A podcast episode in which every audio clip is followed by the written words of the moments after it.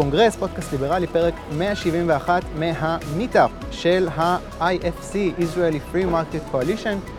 אה, מאוד נחמד, אני יושב בשדרות בן גוריון בתל אביב, ואני מדבר עם קורין פרונטי. ואת תעני, באנגלית, אני אדבר בעברית, זה, ככה אה, הכי קל אה, לשנינו. קורין, מה שלומך? טוב מאוד. אז עכשיו זה היה בעברית, אבל תודה. זה מאוד מאוד נחמד להיות פה. I think it was a very good initiative, and uh, I think it's, it's, it's very important for uh, all the groups and you know all the organizations that work towards uh, more freedom and more liberty to uh, come together to an event and you know to offer uh, the option or a place to be thinking or to hear about uh, new ideas. Yes. אווירה טובה, מאוד נחמד. אתם שומעים את האופניים, אני שומע עכשיו. באוזניות מאוד חזק את הרעש של האופניים חשמליות שמדי פעם עוברות, אווירה טובה. אמ, אוקיי, אז אנחנו, קודם כל תספרי לי קצת על הגוף שאת אה, אה, מייצגת, שאת אה, עומדת בראשו, ג'ימס. So uh, this is Maron Yerushalayim Lechekar Shvakim, which is a Jerusalem Institute for Market Study. It's a libertarian think tank uh, that uh, we co-founded uh, in uh, 2004, so it's a very long time. And I think we were the first libertarian think tank. At that time, there were very few liberals in Israel. We worked a lot, for example, with Boaz Arad before he went to Ayn Rand and to, uh, to Nuata Liberalit, but it was really a very small group. Uh, we weren't very popular. Uh, we brought uh, ideas such as uh, professionalization of the army, uh, legalization of marijuana, but you know made a lot of people feel a little bit edgy. But uh, 20 years later, almost 20 years later, I can see that you know those ideas have become really mainstream, and a lot of people are talking about it, and it's not a crazy idea anymore. And I think that's the power of you know freedom of expression, of people coming up with אתם עשיתם, אה, אני נתקלתי ב- בגוף הזה במדד, נו, מיסים, איך קוראים לזה? יום העצמאות ממיסים. Yes, we also do a tax freedom day that we calculate every year. Uh, at the beginning, actually, when we started, it uh, used to fall in August. Uh, lately, it actually falls a little bit uh, earlier, but still, uh, Israelis work uh, more than half of the year to pay their taxes. המגמה היא ירידה או עלייה בשנים האחרונות? Uh, it has been stable for quite a few years. Now I am expecting that uh, maybe not this year, but certainly next year. But even this year, actually, because we, you know, the tax freedom day is basically the ratio of how much taxes you pay compared to the GDP. So if you have a GDP that goes down and the taxes that stay at the same level, then tax freedom day is going to be moved forward in the year, meaning that you know people will be working more for the government than they do for themselves. Okay. Uh, so last year it was six uh, months that we worked for the government, paying our all our taxes, not just income taxes. We're also talking about uh, VAT, Arnona, import taxes, every kind of taxes you can think of. Mm-hmm. And uh, for example, to compare, uh, like in the United States, usually tax freedom day is in April. Uh, in, uh, in England, it's usually in May. Uh, now there is worse than us. France usually it's in August, uh, as well as Belgium. So, מה בנוגע לסקנדינביות? uh, well, actually, so Scandinavia is actually very interesting because they have very free economy, meaning that they have very little regulation, uh, much less than we do. Uh, you know, when, uh, when for example, uh, Sweden has a, has a voucher for schools with private school, even for-profit schools. Uh, it's the same for their health system. So they have a very free market capitalist system, but they have decided as a country, as, as a nation, but they didn't want to have too many poor, and so they have a very strong redistribution system. And in a way, they can afford it. Because you know when you have an economy that is healthy, where private uh, enterprise and innovation actually you know makes the, the cake grow, then you do have more to share, and then it becomes a decision of a nation. In other words, I, I think it is actually a better system than uh, but what we have in Israel, where we're actually contracting innovation and entrepreneurship with very strict laws, which are applied especially to small businesses uh-huh. and to independent. And then, you know, we have less money to, to share. So it would be much better to totally liberalize the market as they did in the Scandinavian country, and then we can have that discussion about how much welfare, how, you know, what's for us the idea of redistribution. Let's talk about קודם, it. קודם בוא נעשה שוק חופשי, אחר כך נדבר איך לחלק- yes, מחלקים את because העוגה. otherwise you can't. You, you, ha- you know, it's like you, אין מה לחלק. you have you have to to have a big cake to be able to, and it has also to be good quality because so it's you got to start with that. אוקיי, אני רוצה לעבור נושא עכשיו, אנחנו נמצאים פה, נחזור רגע מסקנדינביה לתל אביב, ואנחנו נמצאים פה בשדרות אה, אה, בן גוריון, תל אביב.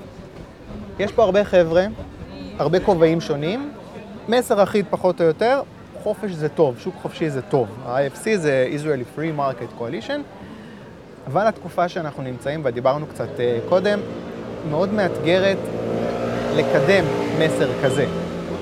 מגיפה, אפשר להתווכח, אה, מגיפה חמורה, לא חמורה, הנזק גדול. אה, יש המון מובטלים, המון חוסר ודאות.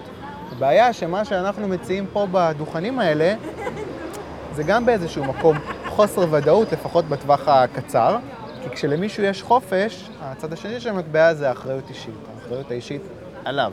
הוא צריך לנסות, הוא צריך ליזום, הוא עלול להצליח, הוא עלול גם להיכשל. חוסר ודאות, וזה משהו שקשה למכור קצת לאנשים שמחפשים בתקופה הזאת במיוחד, ודאות, ביטחון. איך מתגברים על האתגר ההסברתי הזה? איך מוכרים את הסחורה הזאת של חופש בתקופה כל כך נפיצה? Y- That's true. Yeah, you know, if you want to be free, you have to be a responsible adult. Uh, and uh, I think that uh, you know what what happened, and not just in Israel. I think all over the world is that uh, the citizen very quickly, because of the fear, and uh, I think there was, you know, a big atmosphere of fear at one point. And instead of saying, okay, we are adults, we are going to make decisions, we are going to protect our family, like basically the world had done until a couple of months ago. Uh, it's not the first epidemic we have, it's not the first pandemic, it's not the first dangerous situation. I mean, especially in this country, uh, you know, we have been in emergency for one reason or another, at least since 1995 when I came here. We never dealt this way. I think everybody always felt that it was their responsibility to protect their family, to protect their community, and to take the action. And you know, we survived the second Antifada that way. And I think we could probably would have survived also COVID-19 without a lockdown, without a restriction.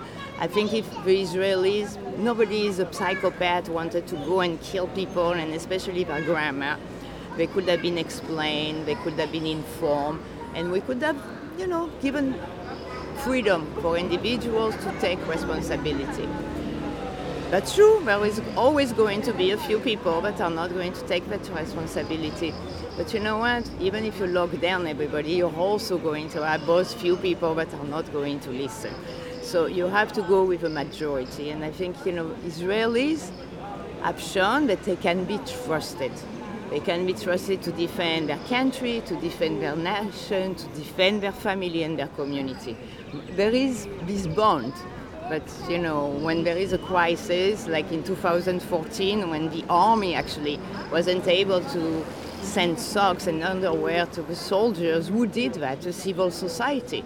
I remember with my kids going to buy deodorant and, and underwear and send them to the soldiers on the Gaza border. Israelis, as individuals and the civil society, we're the best. We bottom up. And right now, what they try to do is top to bottom. They, they came with terrible, terrible, extremely destructive or, orders of locking down, of closing all of the business. It's going to take months, if not years, for Israel to get back on its feet after that. And I think it's something that people have to remember. Let, let's not remember what happened here. And let's remember the people that put us on lockdown. And that, in my opinion, totally destroyed the economy here for at least a couple of years. And you, unfortunately, I think you will be your generation the victim of that. מקווה שלא יותר מדי, לא, לא יותר מדי שנים אה, שזה ייקח. אני רוצה רגע שנשבור ונדבר אה, על ארצות הברית. קצת על המהומות ש, ש, שיש שם. אני לא חושב שיש ויכוח בנוגע לתקרית שהציתה את כל מה שקורה שם. השוטר הזה, במידה והסיפור שאני שומע yes. בתקשורת מדויק, צריך להיענש, מדובר ברצח. וכן, המחאה מוצדקת אה, עד מידה מסוימת. אה, אבל ברגע שמחאה מערבת ונדליזם, שוד, פגיעה בעסקים פרטיים, ברכוש פרטי, אה, כמובן, אני נגד. אה, אני קצת מודאג מהפריקת עול הזאת, התחושה הזאת של פריקת עול שיש בארצות הברית. שנראה שמספיק אנשים שיש להם רק הזדמנות, זאת אומרת, יגידו להם כרגע אתם תחת מעטה ההמון. Yes, it's a pressure cooker. כן, אה, אה, אז הם יגנבו מכל הבא ליד. השאלה באמת זה אם השתנה משהו בארצות הברית, איזושהי התרופפות מוסרית, משהו שהתמוסס בדבק שמחבר את החברה הזאת, או שזה הכל פשוט איזושהי פריקת מתח בעקבות הקורונה. איך את תופסת את מה שקורה שם? Well, I think that first of all it's a, it's a direct consequence of the lockdown. Uh, you know, when you, when you put a whole country on lockdown, and especially the US, uh, not everybody is doing the same lockdown. Uh, there are people that are in the countryside and that beautiful houses, and you also have people that had to be in very small apartments in middle of the city and you left them there, you left them without a job, they could not work, they have absolutely nothing to do. They are young, they haven't been in school for the past two months.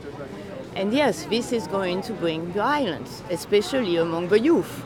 You don't, you know, you don't let uh, like 18 to 26 years old locked up in their houses without employment, without schools, without even like hope for the future. In a way, you know, the level of uncertainty that has been created by our government because of the lockdown is that nobody can see what they're going to do in two or three months. And, and I see it here in Israel, but I think in, in, in America it's even more because we're going through an election in November, which even brings more uncertainty. Uh, I think in a way some cities have been, you know, weaker in front of the COVID for one reason or another.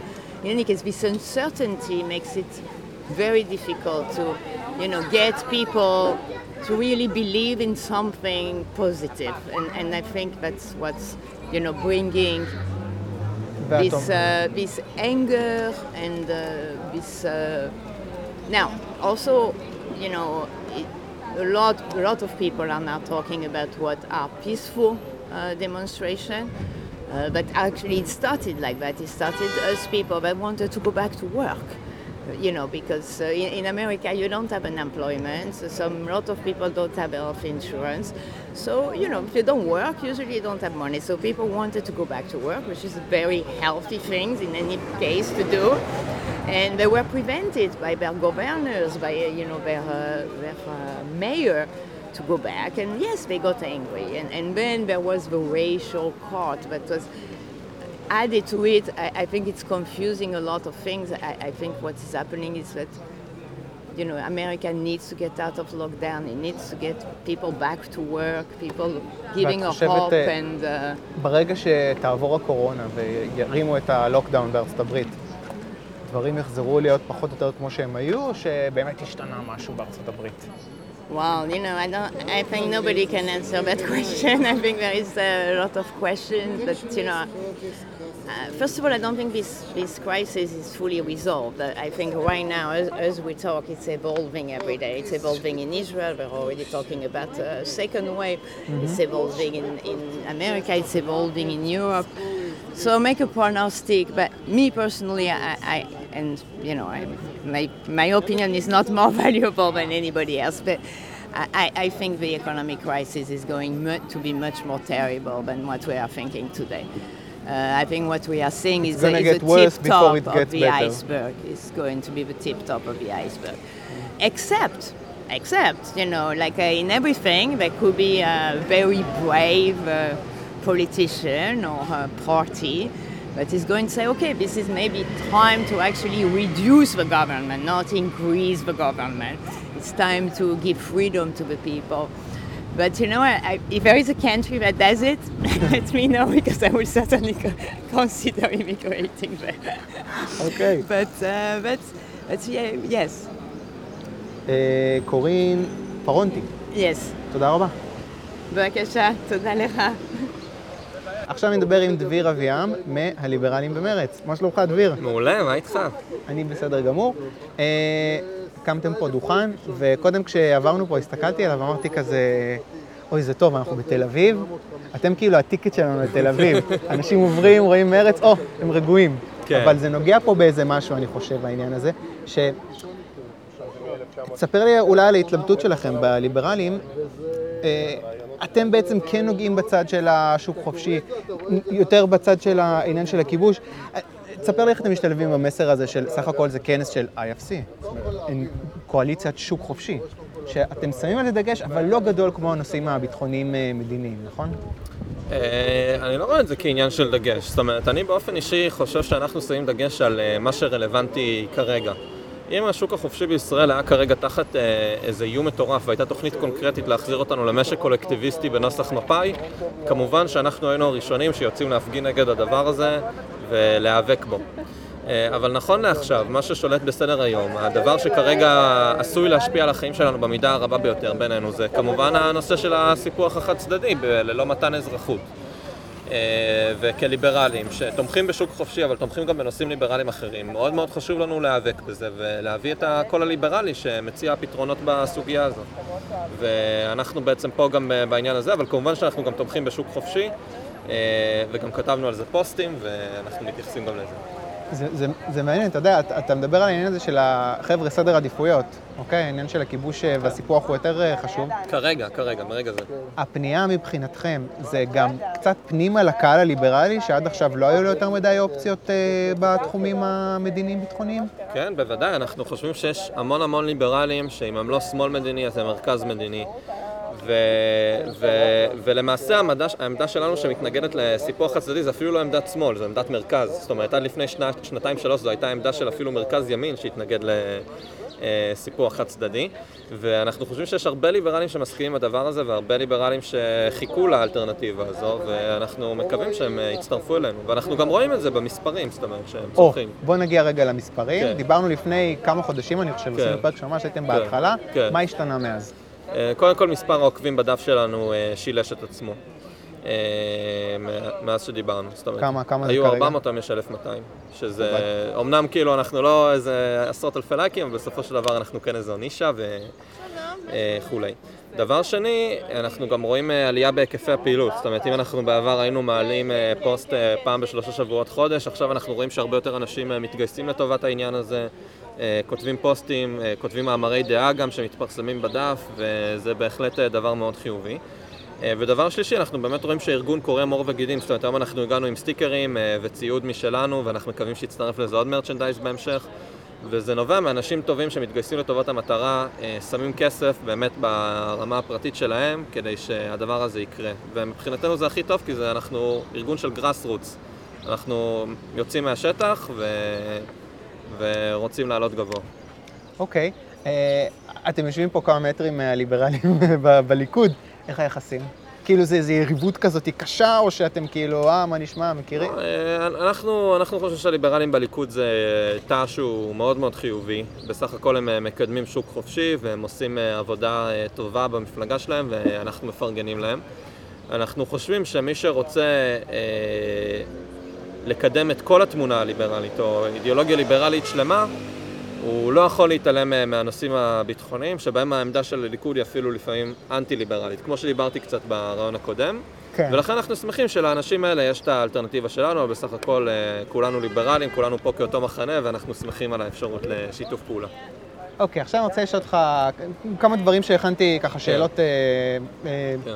לכ- לכל, אה, לכל מרואיין. כן. אה, כן, אני רוצה קצת לגעת בצד הזה של הקפיטליזם, כי למרות שלכאורה זה לא מקום גבוה ב- בסדר העדיפויות לא, שלכם, זה גבוה, גבוה. ביחס לכיבוש, כן. אבל אני כן רוצה לדבר כן. על זה. אוקיי, אז אנחנו נמצאים פה בתל אביב, אה, כן, הרבה כובעים יש פה, כן. אבל המסר הוא פחות או יותר, חופש זה טוב. כן. והתקופה הזאת שאנחנו נמצאים בה היא קצת מאתגרת, לקדם אה, מסר כזה, כי מגפה, כי המון מובטלים, חוסר ודאות. והבעיה היא שמה שאנחנו מציעים, כשאנחנו אומרים חופש, יש בזה אלמנט גדול של חוסר ודאות, לפחות בטווח כן. הקצר. כי כשאתה מציע למישהו חופש, האחריות עליו, זה הצד כן. השני של המטבע. כן. הוא צריך לנסות, הוא צריך ליזום, הוא עלול להצליח, הוא עלול להיכשל, יש חוסר ודאות. משהו שקצת קשה למכור לאנשים בתקופה הזאת, כן. שהם מחפשים ודאות, ביטחון. איך מתגברים על האתגר ההסברתי הזה? איך מוכרים לאנשים חופש בתקופה ש... וואלה, אומרים לעצמם, אה, תראו, כל השוק שוק חופשי, פשט רגל, זה, זה לא עובד, תראו. תראה, אני חושב שהאיום לחופש שנשקף בתקופה הזו זה לא רק איום לשוק החופשי, זאת אומרת זה גם איום לזכויות הפרט. אם אתה רואה את החוקי חירום שכרגע דנים עליהם, שעוד לא ברור מה תהיה התמונה הסופית, אלה חוקים שהם אה, דרקוניים, שאין מקומם במדינה אה, דמוקרטית.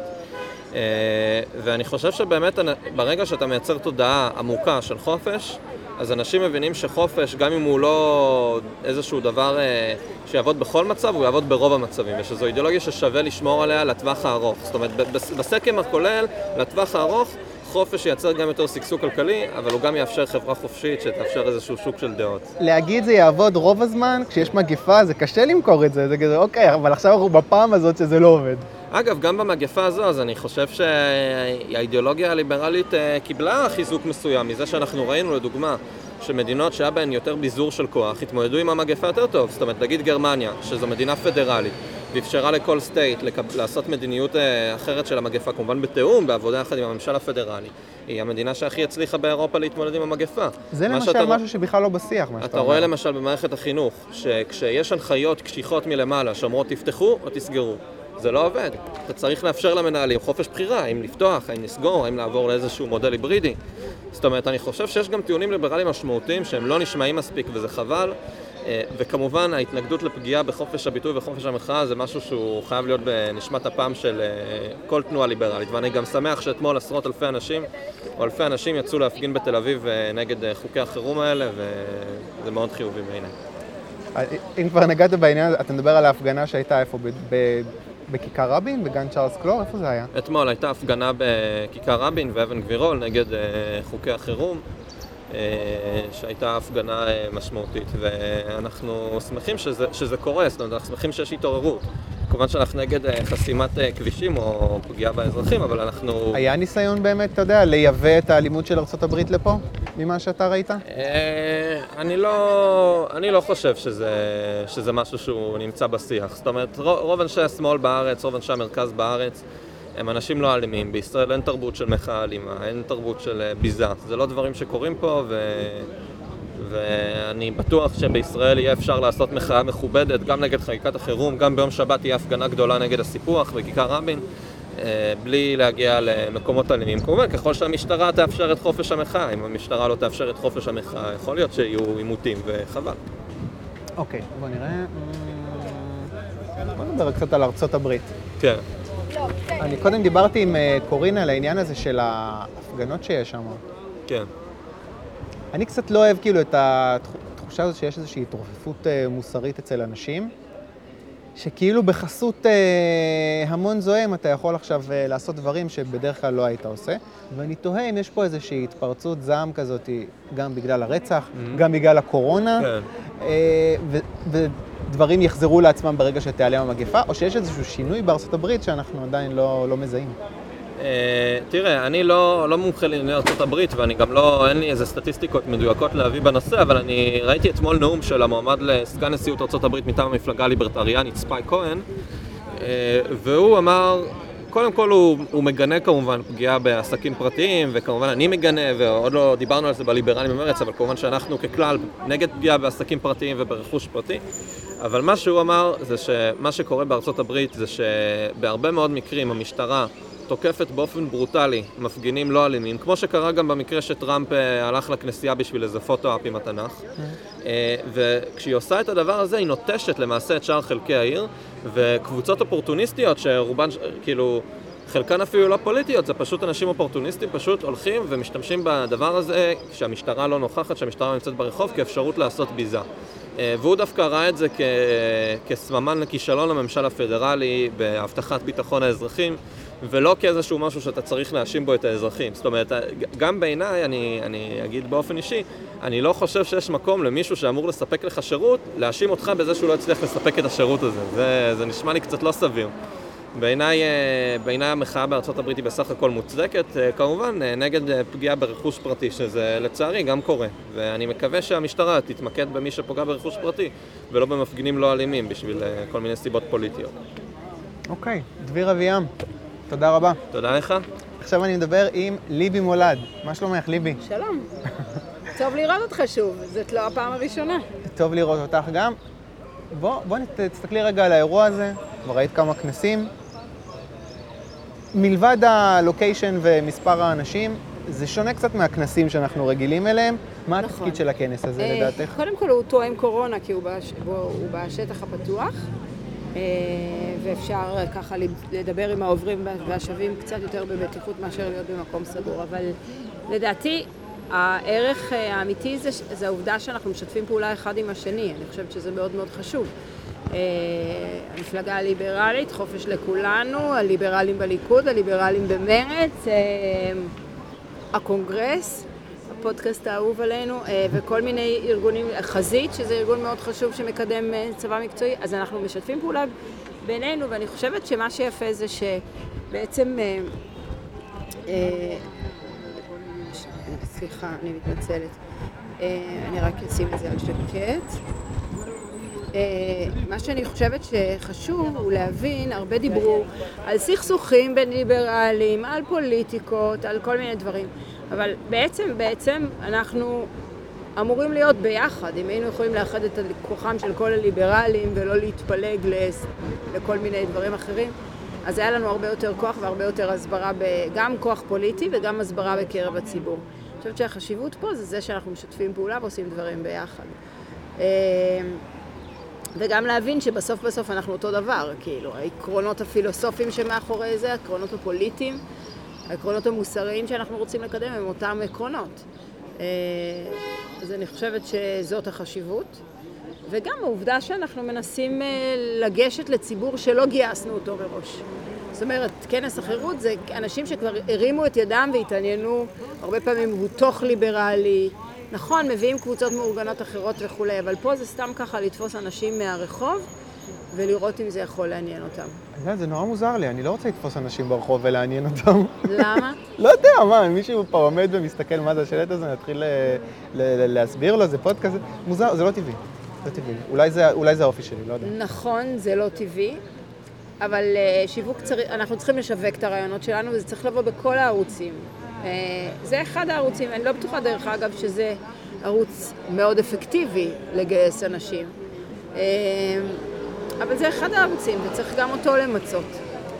רק לעשות, לא לעשות עוול עם האירוע, זה כיף, זה, זה, זה. מעניין, זה נחמד, זה לוקיישן חמוד כזה על השדרה, כיף, כיף לראות אנשים. גם כיף, בעצם מה שקרה לאורך העשר שנים האחרונות, זה שהליברלים הכירו אחד את השני, ואנחנו נהיינו כבר איזושהי קליקה כזאת, וכיף להתראות שוב.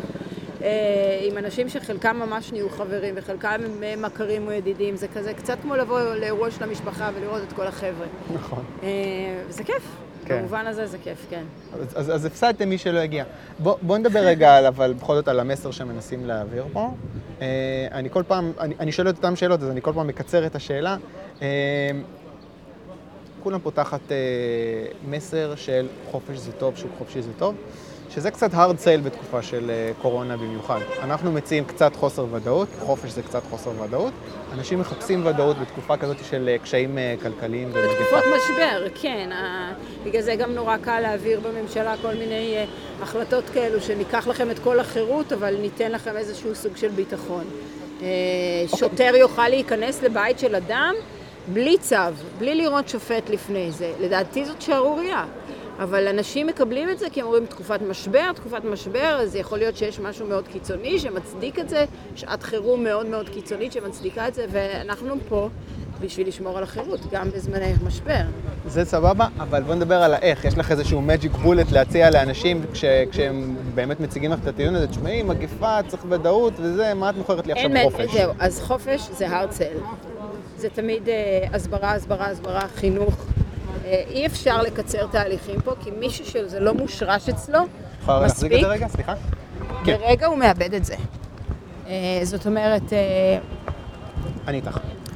והנקודת מוצא צריכה להיות, גם של פוליטיקאי וגם של כל אדם, זה קודם כל, החירות היא ערך מאוד מאוד גבוה, היא הערך שמשרת את החיים, והחיים של האנשים כאנשים לא יהיו חיים טובים בכלל, אם זה לא יהיה בחירות, ואז בוא תסביר לי למה יש משהו מאוד מאוד מאוד קיצוני שמצדיק כרגע שלילת חירויות. ואם אפשר להגיע לאותו פתרון, או לפתרון מקורב, שלא פוגע בחירויות, אני חושבת שצריך לאמץ אותו. וכן, יש בעיה, אבל אני מסתובבת פה בתל אביב, ואני רואה שאנשים לא מקפידים על הכללים. לא שמים מסכות, לא מס... אה, מקפידים על ריחוק חברתי, ויש אלמנט שאחד מסכן את השני. אה, יש תפקיד לכל אחד ל- לש... להיות, להיות אה, עם אחריות גם כלפי עצמו וגם כלפי האחרים. אוקיי. אה, טוב, זה חלק מהעניין של אה, לעשות מפגש ברחוב, זה העובדה שאנחנו נפגשים גם עם. העוברים ושבים. אה, בסדר, זה, אין לזה, לצערי, הרבה פעמים אנשים אומרים לי את זה. איך נעשה שפתאום נצליח בבחירות? איך נעשה שיהיה לנו, אין, אין לזה, זו עבודה סיזיפית, ארוכת שנים, לעתים אה, מהנה מאוד, הנה כמו שעכשיו שאנחנו פוגשים אחד את השני, לעתים מתסכלת, וזו עבודה שצריך לעשות, אין ברירה. אוקיי, בוא נדבר קצת על, אה, על אה, מה שקורה בממשלה, הזכרנו את זה ככה במילה. בוא נדבר על שר האוצר. אם אני מסתכל בצד הפלוסים, ישראל כץ פתח יבוא לדגים, נקט עמדה לגבי המשך יבוא של אה, חמאה, שהוא בעד. מצד שני, מקדם תוכנית בעייתית של מענקים כספיים עבור עובדים שהיו בחל"ת, משהו שמטה הוא את הכף. עשה אתמול אה, 500 מיליון שקל, נדמה לי, לאל על. אחד וחצי מיליארד. אה, אני ראיתי חצי מיליארד. מיליארד אני וחצי? חושב שזה מיליארד וחצי. טוב, אבל זה, העיקרון הוא המשנה, אה, זה סכומי עתק. אה, שמעתי את הטיעונים אה, של הרבה פוליטיקאים, אה, חברת תעופה לאומית וכל מיני כאלו. אני חושבת שזה גם נגוע, לצערנו, זה נגוע בעובדה שזה ועד אה, שמת, של מתפקדים, שזה הבייס שלו, שיצביעו לו, שהוא שומר להם על מקומות העבודה וכולי וכולי. אבל לא לשכוח שהחצי מיליארד או המיליארד וחצי בא מהכיס של כולנו, אה, וזה עולה לאנשים ופרטיים הרבה מאוד כסף, והסידור הזה, שמי שצועק הכי חזק אה, יקבל כסף, וכל כך הרבה כסף נשפך, כסף שזה קופה ציבורית שכל אחד מאיתנו צריך לשים שם את הכסף, אה, לכל מיני אנשים פרטיים, גופים פרטיים, עסקים פרטיים, חברות כאלו ואחרות, בעיניי זה לא לגיטימי. וצריך להמעיט בזה ככל הניתן. הגעתי לזה אבל ממקום של אה, מה התחזית שלך אה, לגבי התפקוד של? ישראל כץ, אני מבין שלא אופטימית. אה, תראה, כל הפוליטיקאים, בסוף בסוף הם צריכים גם חינוך טוב נניח מבית, אבל גם הרבה מאוד לחץ לכיוון מסוים, שזה יהיה באינטרס שלהם לעשות משהו מסוים. אנחנו הרי כל הזמן מדברים על זה, הליברלים. אז אם יהיה לנו מספיק אה, לחץ ומספיק קול, אז יכול להיות שנוכל להשפיע עליו לכיוונים טובים. בסך הכל, הוא... יש לו כמה נטיות להקשיב לנו, מאוד מעורבבות אמנם, אז יכול להיות שנוכל להשפיע בכיוונים החיוביים. אבל לא אופטימית לי- במובן הזה שהוא יעמוד איתן מול לחצים ללכת לכיוונים אחרים. שם לא. הוא לא מביא את זה מהבית. לא. אה, תשווי לי רגע לכחלון. לפחות מבחינת המערכת אה, יחסים פה, נגיד, האם ניתן יותר אה, בצורה יעילה ללחוץ על ישראל כץ מאשר על משה כחלון? מהכיוון שלנו אני מתכוון. התשובה היא לדעתי על ישראל כץ. כי הוא חלק בגלל- מהליכוד. דווקא בגלל שזאת מפלגה פתוחה ויש לה אה, מתפקדים, למרות שזה עובד לכל הכיוונים. גם בגלל שמפלגה פתוחה ויש מתפקדים, אז זה יכול להיות לכיוון השני. אה, וכחלון היה שר אוצר במובן הליברלי, יכול להיות שהוא אדם נחמד ונעים וזה, במובן הליברלי הוא היה לא טוב. הוא גם היה לא טוב במובן של בתי המשפט ובמובן של אה, חירויות הפרט והרפורמה שצריך לעשות של ניקוי האורוות בתוך, אה, בתוך העולם המשפטי הישראלי. אה, הוא גם היה לא טוב במובן של אה, חלוקה של תקציבים לכל מי שצעק. אה, אז אה, בוא נגיד, כדי להתעלות על כחלון, העבודה של כץ לא תהיה כזאת קשה. אבל אה, היו שרי אוצר אה, נהדרים, גם ביבי היה שר אוצר מצוין, גם אה, משה ניסים היה שר אוצר נהדר. כדי להתעלות עליהם הוא יצטרך לעבוד מאוד מאוד ליברלי ומאוד מאוד, אה, להיות מאוד מאוד חזק. אתה יודע, פעם ישבתי לשיחה עם משה ניסים, שאני באמת גרופי נהדר. שלו. אני פשוט הוא גם גרופי איש שלו. מקסים. מקסים. יש לו דיבור כזה של נכון, פעם כזה טוב. שקול, ו... אבל מעבר לזה, מה שהוא אמר לי זה דבר נורא יפה. כשר אוצר, אתה בעצם השומר, בין היתר, התפקידים שלך זה אתה שומר של הקופה הציבורית, והעניין הוא, הרבה פעמים זה אפילו לא אידיאולוגיה, זה כמה חוסן נפשי יש לך לעמוד מול לחצים. כי כשרצו, מס- שהוא סיפר לי שרצו לפרוץ את, התפ... את, ה... את התקציב, גם שזה היה אנשים מהצד הפוליטי שלו, נניח אה, מועצת יש"ע, שרצו כסף להתנחלויות, והוא בעד התנחלויות. אבל הוא אמר להם, מצטער, זה לא בתקציב שלי, אני לא יכול לפרוץ את התקציב. אכן, פריצת התקציב הייתה המועטה ביותר בתקופתו. אה, והוא היה המלצה שלי לקבלה של אה, אביר החירות. אחד אה, המוצדקים. אני, כן, אני העליתי את שמו והוועדה קיבלה את המלצתי, כי אני חושבת שהוא פשוט היה אגדה. ו... וזה הרבה עניין של חוסן נפשי. אני מקווה שלישראל כץ יהיה את ה... קודם כל הוא צריך לרצות את זה, שיהיה אכפת לו מהקופה הציבורית, שיהיה אכפת לו מהאינטרס של כלל הציבור בניגוד לאינטרס של קבוצות לחץ, ואחר כך הוא צריך להיות חזק. זה עצוב לי שאני מסתכל ואני לא רואה את המשה ניסים הבא. אולי אה, אם נכין אותו מתוכנו, אז יהיה בסוף. נקודה, נקודה טובה. בואו נדבר עכשיו על הצד השני, ב, ב, ב, אני קורא לזה ממשלת ההסתדרות, תסלחי לי. אה, עמיר פרץ, יבומלת, עמיר פרץ מבקש אה, מהיועץ המשפטי שיתבע את אה, חברת סימנט בגלל פרסומת בה הם קוראים לאפשר יבוא חופשי של מלט. מכירה את הסיפור הזה? לא, אלוהים ישמע. חדש, חדש. אז uh, התירוץ, הם עשו איזושהי פרסומת כזאת, uh, ועמיר פרץ אומר, אה, לשון הרע, הם מעליבים uh, שם פקיד שלטענתם הוא זה שמבקש לעצור את היבוא החופשי. Um, תראה, עמיר פרץ עושה שירות לאידיאולוגיה שלו. הוא סוציאליסט, הוא לא מתבייש בזה, להפך, הוא גאה בזה. אני לא עכשיו מוציאה דיבתו רעה כשאני אומרת את זה. הוא איש הוועדים, היה יושב ראש ההסתדרות. הוא, זה מה שהוא רוצה לקדם. עכשיו, הוא בא עם האג'נדה הזאת, הוא נבחר על האג'נדה הזאת. מי שלקח אותו לממשלה ידע שזאת האג'נדה שלו. ידע שכשהוא, אתה זוכר כשהוא היה עם שלי, עוד שהם היו במפלגת העבודה, את, ה, את התוכנית הכלכלית שלהם עם, אה, אני חושבת, פריצת התקציב, ב, אני לא רוצה להגיד סכומים כאלה שאני לא אצא טועה, אבל בכלל לא מעניין אותו, זה מבחינתו המלצה בלבד, או אפילו לא המלצה, כאילו גדר התקציב. אה, אני לא מצליחה להבין את זה, כאילו, או שיש לעמיר פרץ, אנחנו תמיד צוחקים, עץ כסף נסתר, שאנחנו לא מבינים מאיפה הוא יביא, או שאנחנו נהיה פושטי רגל. אה, אז הוא עושה שירות לאידיאולוגיה שלו, שהיא לדעתי אידיאולוגיה שגויה. אה, ותפקידנו היא לעמוד אה, מנגד, וכמובן לא לאפשר את זה. יש אבל כמה קולות, אפילו בליכוד, שהם אופוזיציה לדבר הזה. שומעים קצת ניצנים של אג'נדה של שוק חופשי. נגיד, אני זורק, אה, אנחנו מכירים, מכירים כבר את אה, שרן השכל, אני שומע קולות אה, מכיוון שלמה קרעי ומיכל שיר אפילו, שהיא דיברה, עשתה. פוסט כן. ספציפית נגד חוק נכון. השליש.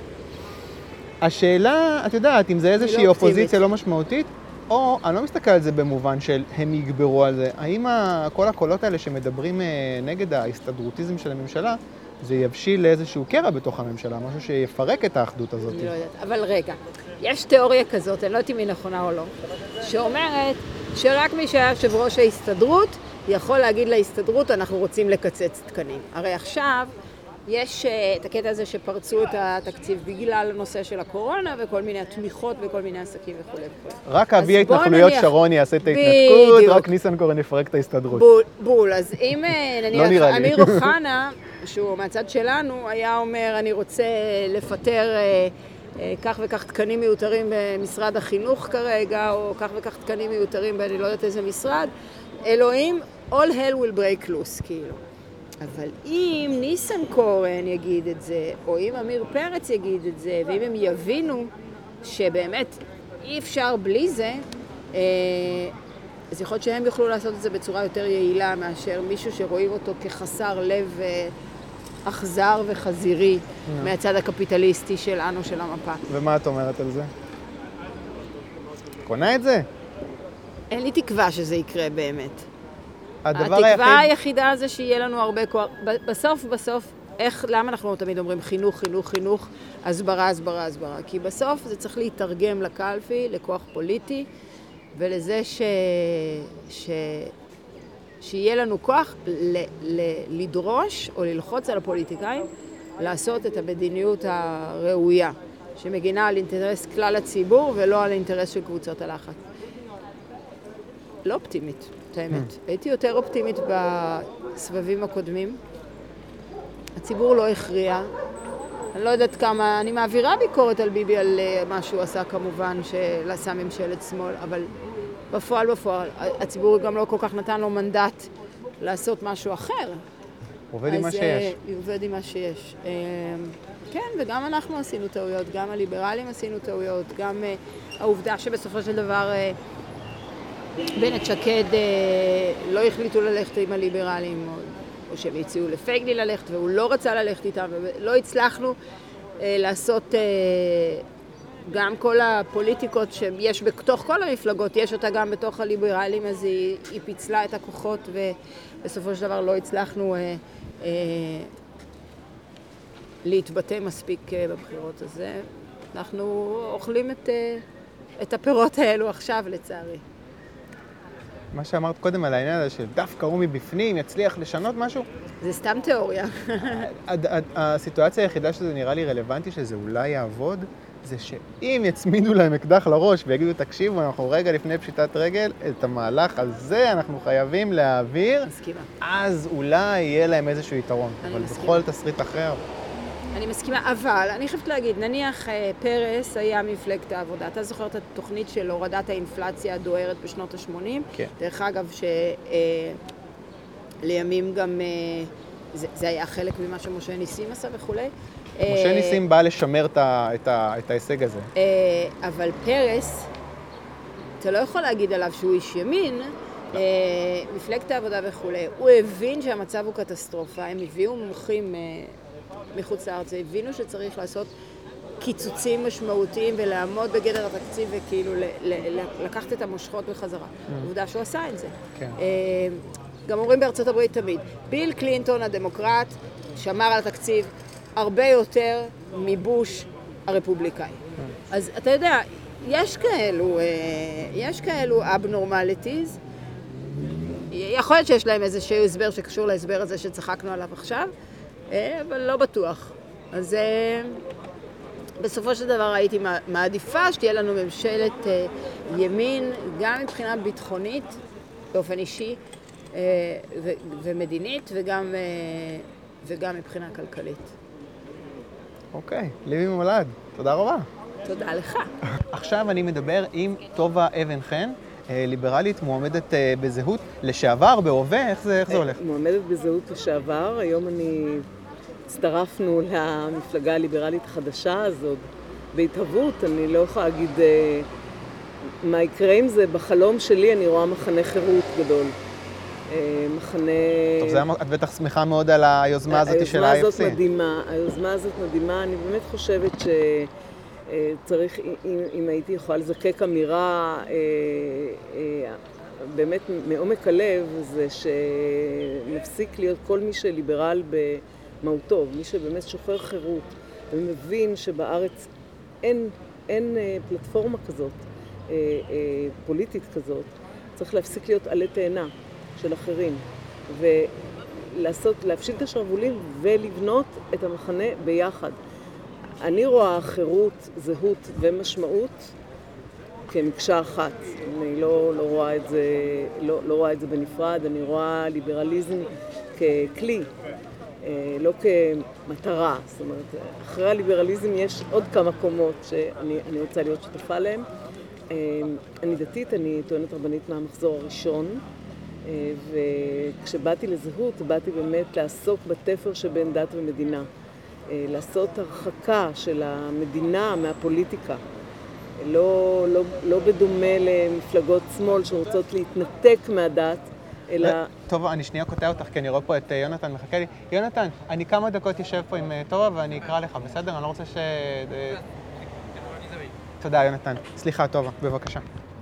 אז אני אומרת שאני באתי לזהות כדי למעשה לבתק, לנסות לבתק את הזיקה בין מדינה לבין דת פוליטית, אבל, אבל לא להתנתק מהזהות היהודית.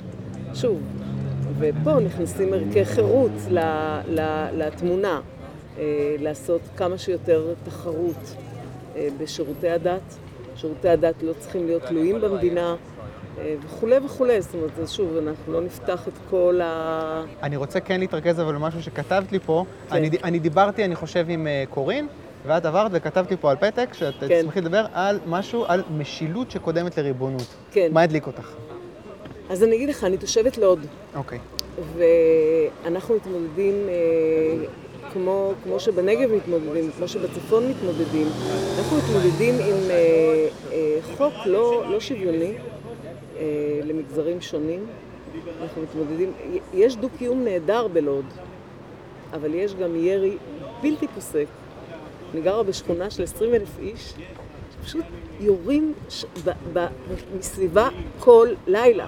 יורים יריות של שמחה. עכשיו, אני אגיד לך את האמת, אם המדינה הייתה מאפשרת לי, מה שהיא מאפשרת לסוקות, לבדואים ולאחרים, אה, לכבוש לנו, אין לי מילה אחרת, פשוט להשתלט על שטחים, על או קרקעות מדינה, שזה בצפון ובדרום, או קרקע חקלאית פרטית, בלי היתר, אז גם אני הייתי יורה מרוב שמחה. עכשיו, יש דברים תלויי תרבות, יש דברים תלויי... אה, אה, אה, אה, יש ונדליזם, יש הטרדות, יש... ואתה חי בלב המדינה, ופשוט השוקת שבורה, אין מענה, והמענה הזה ולמה אני אומרת משילות קודמת ל, ל, ל, לריבונות? שוב, אני מאוד מאוד מעוניינת בריבונות של כל ארץ ישראל. אבל אני אומרת את זה משום שאם יש משהו שצריך להאשים בו את בנימין נתניהו, בכל 13 השנים שהוא, אה, שהוא כאן בשלטון, זה באמת על היעדר המשילות. משום שאם אפשר לתרץ אה, נושאים של ריבונות, או נושאים של אה, יהודה ושומרון, ונושאים של... אפילו נושאים של מסתננים, באמנות בינלאומיות, בבג"ץ, בבעיות גיאופוליטיות, באיראן. פה מה? כולה משטרה. לעשות פה חוק וסדר. אני יודעת, אני כבר מתחילה לדבר כמו טראמפ. חוק וסדר, רבותיי. ואין כאן. וזה מגיע מלמעלה. אני אגיד לך יותר מזה, פעם פגשתי, הוא יסלח לי שאני מזכירה את שמו, פעם פגשתי בנסיבות לא, לא קשורות, לאורך זמן, את עמוס גלעד. עכשיו, ראש המל"ל היה עשה מלא תפקידים אה, ביטחוניים. הוא שמע שאני מלוד, הוא אמר לי, תקשיבי, תקשיבי מידלה, הוא אמר, תקשיבי לי טוב, לוד זה לא בארץ. אני מדברת איתך על, על מתחווי קשת משדה התעופה. לוד זה לא בארץ, אמרתי לו, מה הוא אומר? לא יעזור לך, תדברי, הוא בדיוק שמע שאני מדברת עם המט"ח, ואני מדברת עם מפקד, אה, מפקד המרחב, עם מפקד המחוז. זה לא יעזור, גם השר לביטחון פנים, זה לא יעזור, זה צריך לצאת. ההוראות צריכות לצאת ממשרד ראש הממשלה, עם ועדת מנכ"לים או ועדת אה, שרים בין-משרדית, לא איזה ועדה, עכשיו אומר אמיר אוחנה שאני מתה עליו, אומר שהוא יבנה איזשהו צוות שיברר מה עושים עם זה ומה עושים עם זה. לא צוות, לא זה. באמת החלטה ממשלתית. אז אני אומרת, עד הראשון ליולי צריכה להיות ריבונות? בואו, יש זמן גם לעשות משילות, ומשילות באמת קודמת לריבונות. כי אני כן אביא עוד נתון של רגבים, ששמעתי אותו מהמנכ"ל, אין להם כסף לתעד את זה אה, פיזית, אבל זה נתון מטורף. כ-70 אחוז, שים לב מה אני אומרת, מהקרקע הבנויה והתפוסה, לא הקרקע שמסביב לכנרת, אלא הקרקע לבנייה ותפוסה, אוקיי? בארץ, 70 אחוז היא, היא, היא, היא בבעלות של מגזרים, שחלק גדול מזה הוא ללא היתר. אנחנו בונים על קומות, אז אנחנו נמצאים על 30 אחוז. אז אם מדברים פה על, על ריבונות בשטחי יהודה ושומרון, וזה... בלי הלב של המדינה, מבחינתי אין כלום, כן?